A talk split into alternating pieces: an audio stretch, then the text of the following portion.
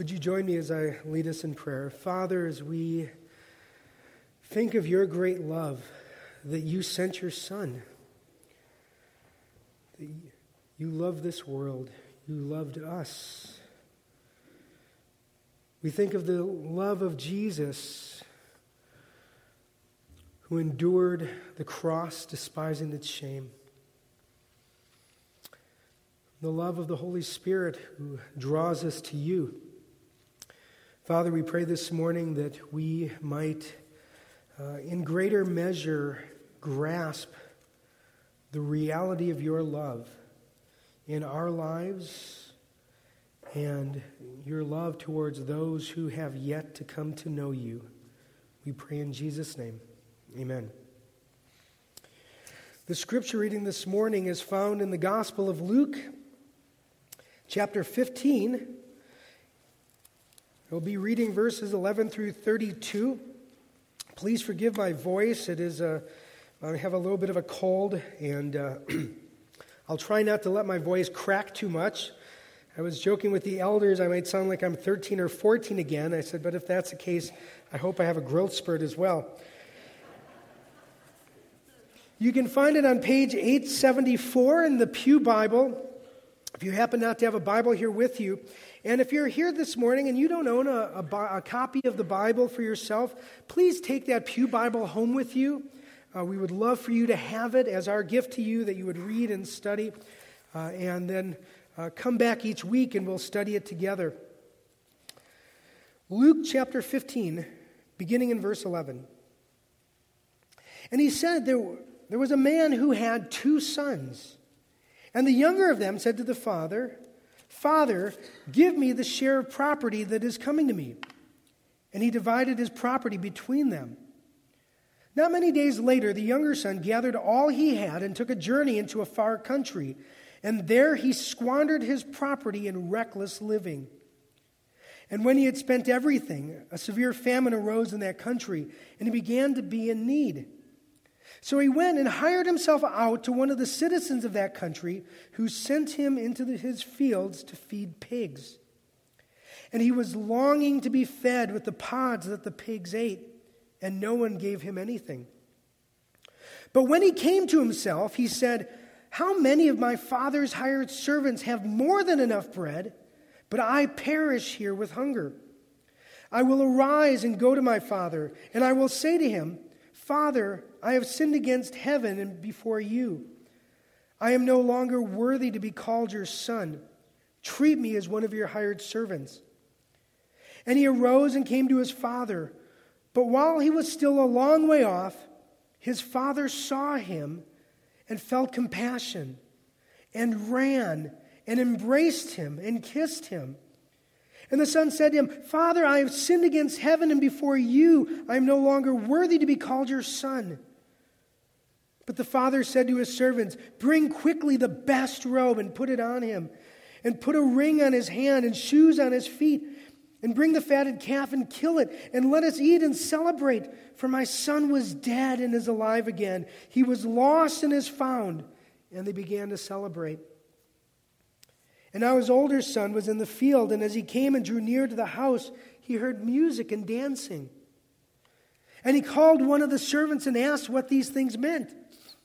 And he said to him, Your brother has come, and your father has killed the fatted calf, because he has received him back safe and sound. But he was angry and refused to go in. His father came out and entreated him, but he answered his father, Look, these many years I have served you, and I never disobeyed your command, yet you never gave me a young goat that I might celebrate with my friends. But when this son of yours came, who has devoured your property with prostitutes, you kill the fatted calf for him. And he said to him, Son, you are always with me, and all that is mine is yours. It was fitting to celebrate and be glad, for this your brother was dead and is alive. He was lost and is found. Thus ends the reading of God's word.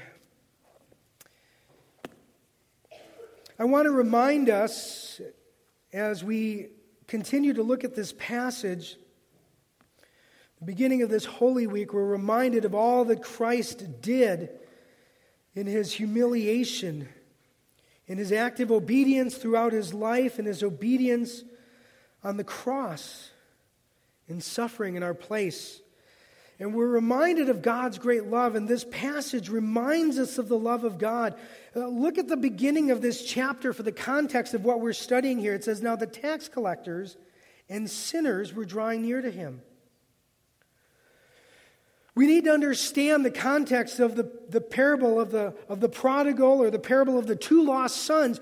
Really, this is an outworking of what we see in verses 1 and 2 of the sinners the tax collectors, the outcasts, the unwanted, the marginalized, the misfits, those that were lost in their sin and recognized that they were in poverty and there was nothing that they could do about it. God had begun to open their eyes. They saw Jesus and they saw in him the hope that they didn't have in themselves, and God was stirring.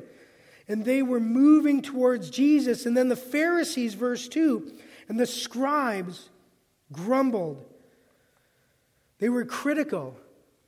They were condescending, saying, This man eats with them. He takes them in and treats them as something valuable and special and worthy.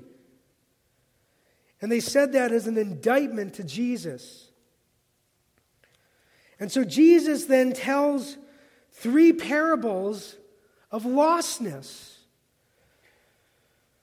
We saw the story of the lost sheep and the shepherd who pursues. We saw the story of the lost coin and the woman who searches. We see now the parable of the lost sons. And notice I say lost sons because I want us to understand as we study this passage. We saw last week uh, the younger brother, the younger son, and it was very evident of the circumstances that he was in and his need to turn to the Father. And, and it's a reminder of the people who were coming to Jesus, the tax collectors and the sinners. But what we learn here is that there is not just one lost son, there is two. There are two. It is not just the younger son that is lost, it is the older son as well.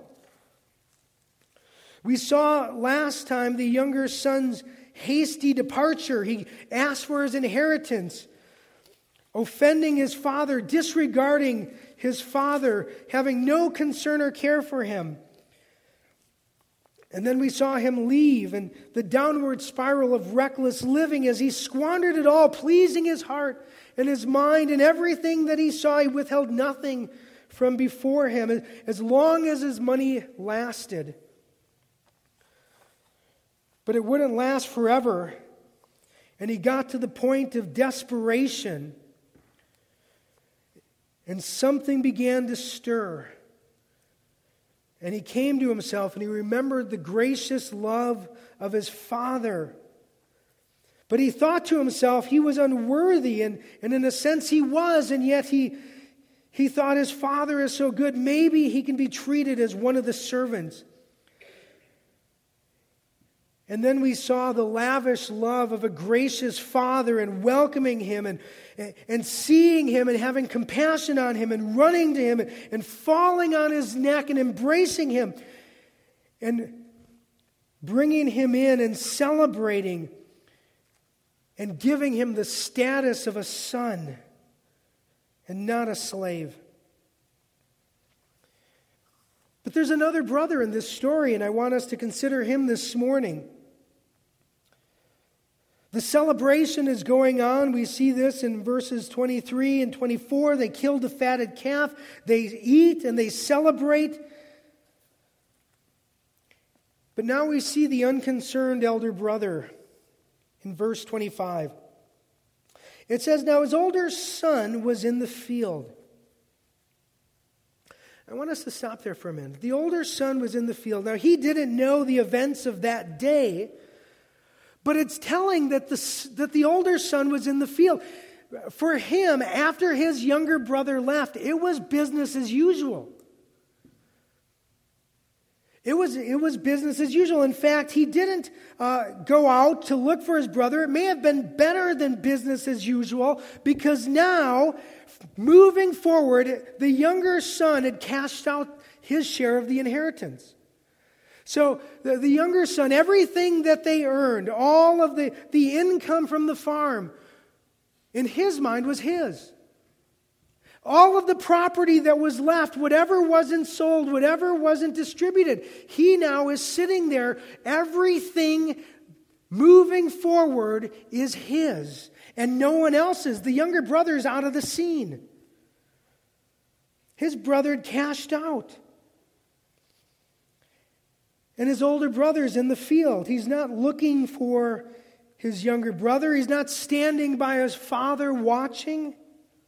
He's in the field. He's, as it were, he's trying to make sure that he gets the most bang for his buck in this, in this inheritance that's his. His little brother, in his eyes, was a shiftless freeloader anyway. Good riddance.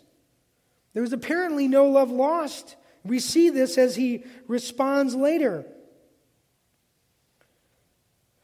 In fact, and we noted this last time, and I'll expand on it this morning, there's something missing in this parable. We talked about it last time. When we see the first parable of the lost sheep, you have a shepherd that is out looking for the lost sheep.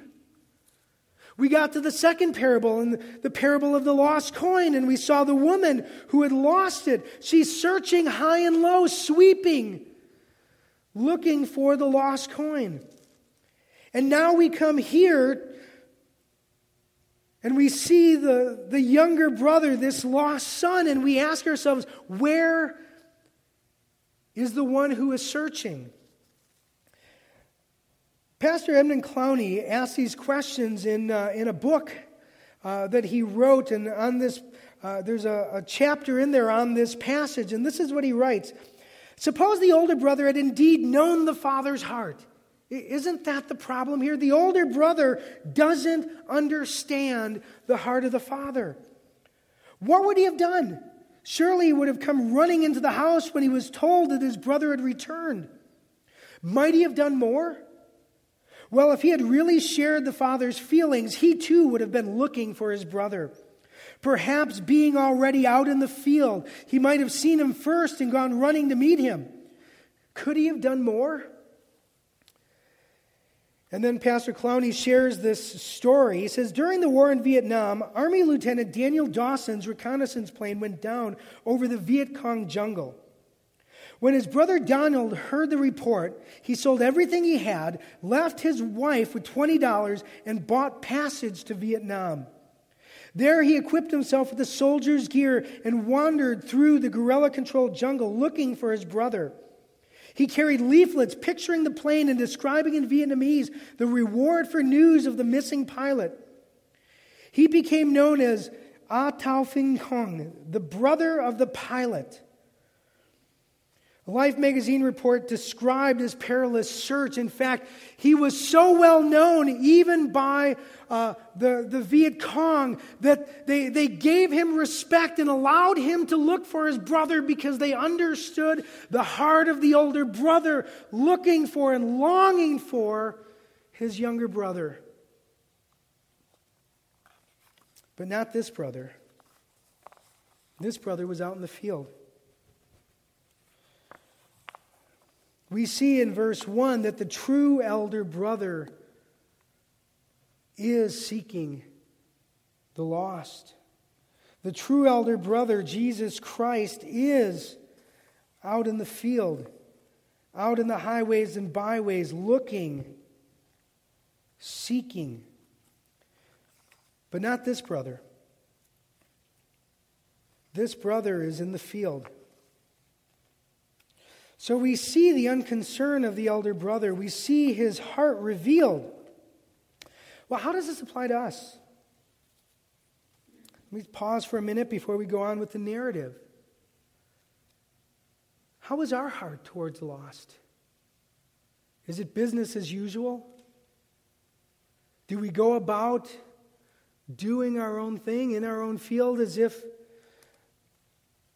The younger brother isn't missing, as if everything is fine, it's status quo, business as usual. Nothing's amiss, nothing's awry, nothing's wrong, everything is fine.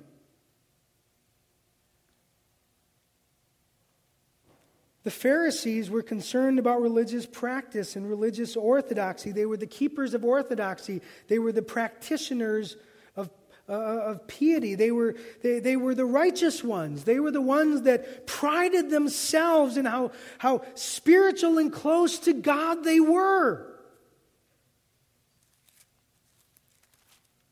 But did they care about the lost? Did they care about the bruised and battered and beat down and broken, the, the, the hurting, the wounded, and the wicked? He had no concern for the lost. I had mentioned that the opposite of love is not hate, it's indifference, and maybe indifference is the worst form of hate. Do we understand the heart of the Heavenly Father? God so loved the world, he sent his son. Jesus died on the cross to pay the penalty for sin. Jesus was seeking and saving. He went seeing the fields were white unto harvest. Do we have the heart of, the, of our Heavenly Father towards the lost? Do we understand? Do we hurt? Do we ache? Do we long? to see people come to Jesus. God is more concerned for the lost than we are. And God is at work, and He calls us to share His heart and to go looking for the lost brother. Well, the true heart of the older brother is exposed as he hears about the return of the younger brother. Let's look on in the end of uh, verse 25 and following. It says, And he came and drew near to the house. He heard music and dancing.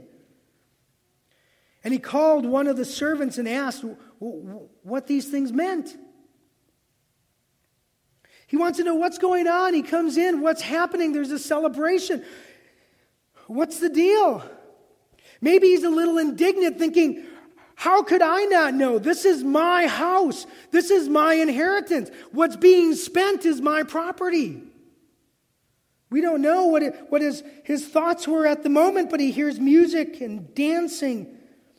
And he calls a servant here. Uh, interesting, the word translated servant can also be translated child. It was also used as a servant of the king. And the servant responds.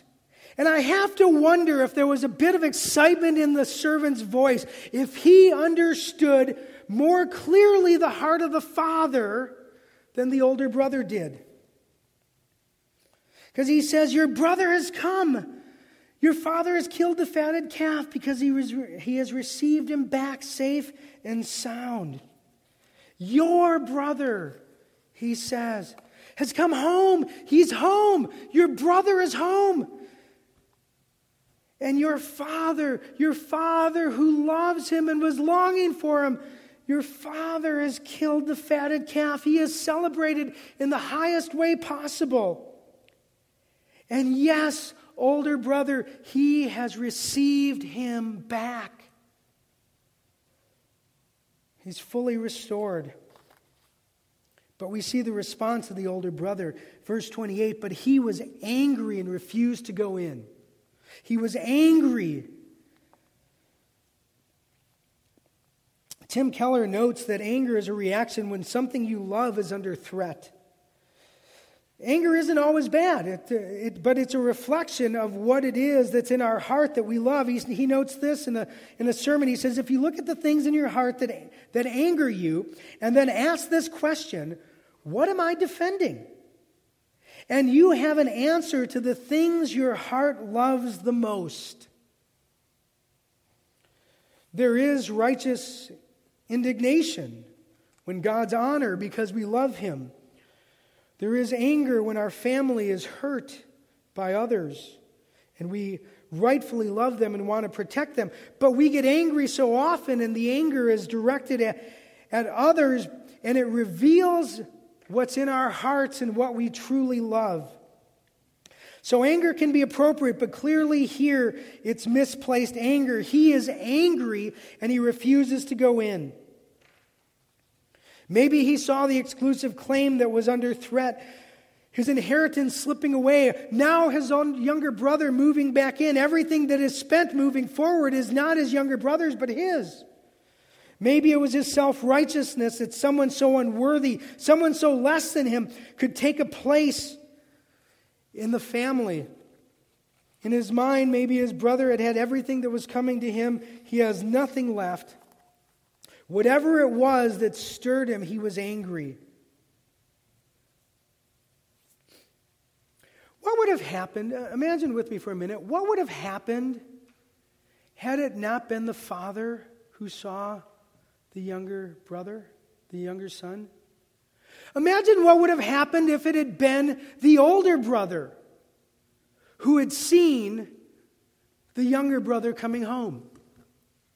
And he had met him on the way. He had met him on the path. He had met him as he had come across over the horizon. How different would that conversation have been? You, what are you doing here? Look at yourself. You're a mess. You're disgusting. You smell the high heaven like manure. Where have you been? What have you been doing? How could you do this? How could you hurt the heart of your father? You don't care. How can you even claim to be a son? Get out of here. You're not wanted. You're not accepted. Leave now before you hurt him even more. You were so arrogant. You were so cocky. Now look at you.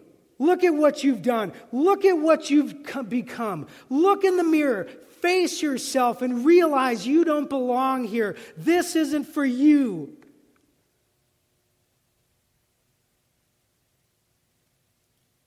But that isn't the story. That isn't what happened. It's the heart of the Father that we saw. But now we see the heart of the Father again. We see the heart of the Father again. The Father comes out, verse 28, and entreats him. I don't want this to be lost on us. The Father, the heart of the Father that was turned towards the younger son, the heart of the Father is turned towards the older son. The, the Father could have been absolutely indignant at the older brother for his high handed rebellion and refusal to come in. He had no right to not come in and join in the celebration with his father. Look at the, the reaction of the son, of the older brother. He answers his father, verse 29. Look, these many years I have served you. Literally, what he says here is, I slave for you and I continue to slave for you. I am slaving for you day in and day out, week in and week out. Don't you even notice all of the hard work and things I do, breaking my back to try to please you and serve you? I'm a slave to you. And don't you even see it? He points to all of his works and all of his effort and all of his machinations to try to please the Father. I slaved for you all these years. I never disobeyed you. In his heart, what he's saying is, You owe me. You owe me.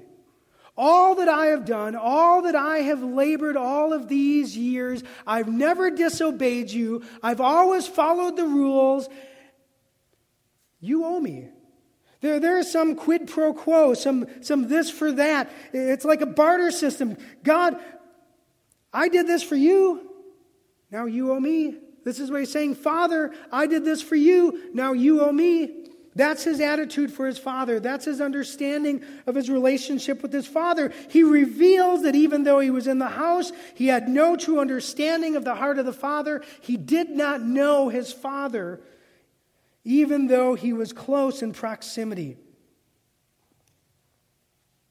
He says, You owe me.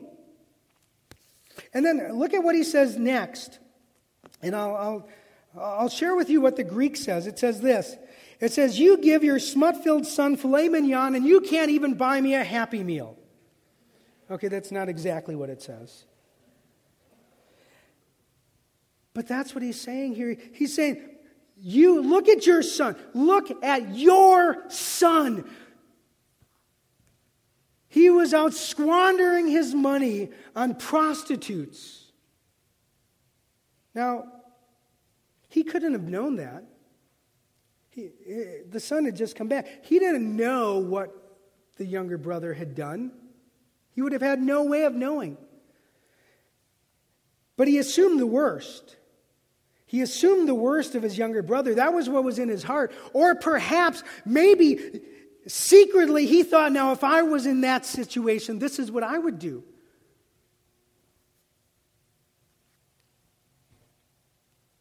But he assumes the worst.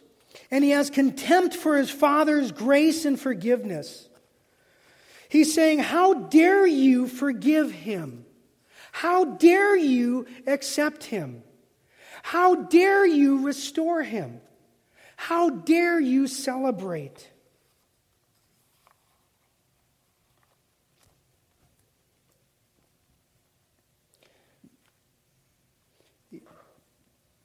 There's a lesson for all of us here, really, in both of these sons. Now, we see in the context of it that Jesus is talking about God's love for the lost his desire uh, to minister, to reach them in the heart of the Father uh, towards uh, those who are caught up in sin. But it's easy for us, even as believers, to fall into the trap of these two brothers. Uh, for some of us, we fall into the trap of the, of the younger brother. We read a passage like this, and sometimes we feel just like the younger brother did in verse 18. We're not worthy to be called sons of God. We're not worthy to be his children. Surely God can't accept us as his sons. And even as followers of Christ, that we've asked for forgiveness and come into a relationship with God, somewhere in the back of our minds is this lingering question Does God really love me and accept me and forgive me and restore me and treat me as his own and place me on equal footing with all of his other children? And sometimes we fall into the thinking of the older brother of looking at our position and our status, looking at all the years that we've known Christ, and we see all of these people who are outside of the church who don't have a relationship with Christ, and we look down on them with contempt because they're caught up in their sin. Or maybe we slip into the mindset of the older brother, thinking to ourselves, God, you owe me. Yeah, how, how hard I work for you, all of the things I do for you, I serve you. I've given my life for you. You owe me. And so, even as we see the message here, it's important for us to reflect in our own hearts and our own minds, our own lives, and how easy it is for us to fall into these traps.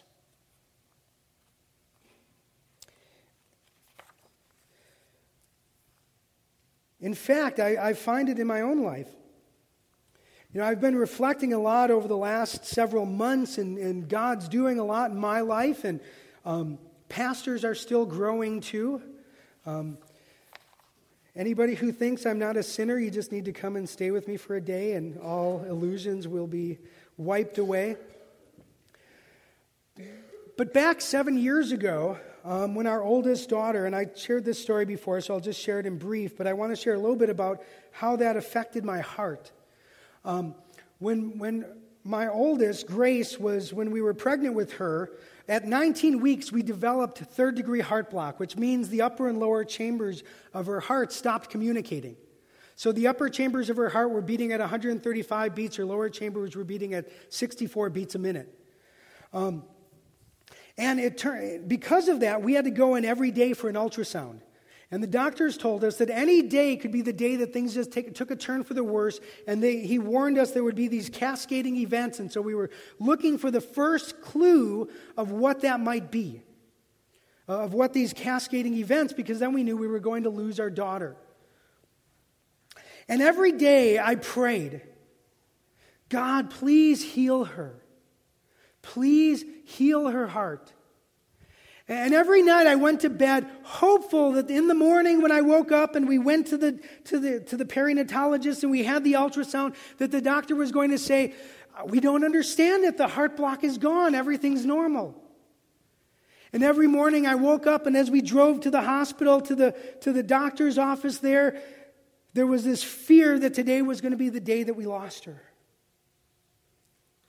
And every day I prayed and, and, and I began to pray and think, God, I have served you. I have given up other careers I could have done for you.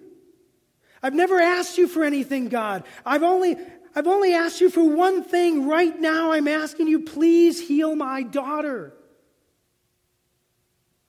And I prayed every day, and I cried, and I prayed, and I pleaded. And in my heart, I thought, God, you owe me at least this one thing. and it didn't happen. And something in my heart closed down. And there was something in me that said, Does your father really care about you? Does he really know? Is he really interested? And I began to question and doubt. And God has been over these years and in, even in recent days of showing me the greatness of his love as Heavenly Father. And that he has plans and purposes that we don't understand, but that his eye has always been on me. It has never left, that he has always been there, loving me and caring for me and delighting over me and at work in me. And so we can slip into the mindset of the elder brother very easily. But look at the lavish love of the Father as we close. Verse 31 and 32. And he said to them, Son, you are always with me, and all that is mine is yours. It was fitting to celebrate and be glad, for this your brother was dead and is alive. He was lost and is found. We saw the lavish love of the Father when the younger brother came and he, he saw him and he had compassion and he ran to him and he fell on his, on his neck and he began to kiss him in this, in this affectionate kiss and he restored him, turning to the servants and celebrating. We saw the father coming out to meet the older brother in graciousness, not in anger. And now the father appeals to his own goodness, that he is gracious in relationship. You are always with me, and all that is mine is yours. He's gracious in giving.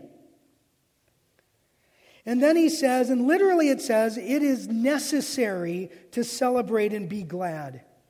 It was necessary. This is the heart of the Father.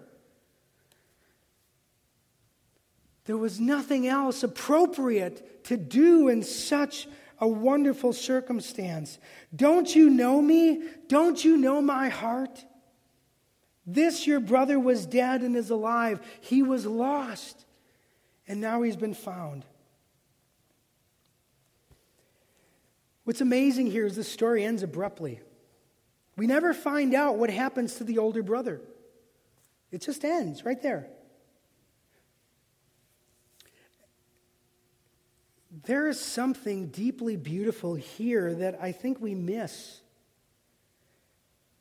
Remember in verses 1 and 2 that Jesus was talking about the, the sinners and, and those who were on the outside who were coming in? And then we saw the Pharisees and the scribes. What's amazing here is Jesus is telling this story more to the scribes and Pharisees than to the sinners. And there is in here a pleading and a calling for the Pharisees and the scribes to repent. Like the Father is calling to the older brother and asking him to recognize his graciousness and his generosity, Jesus is turning to the Pharisees and the scribes, the religious leaders who were later to put him to death, and is pleading with them to come to him.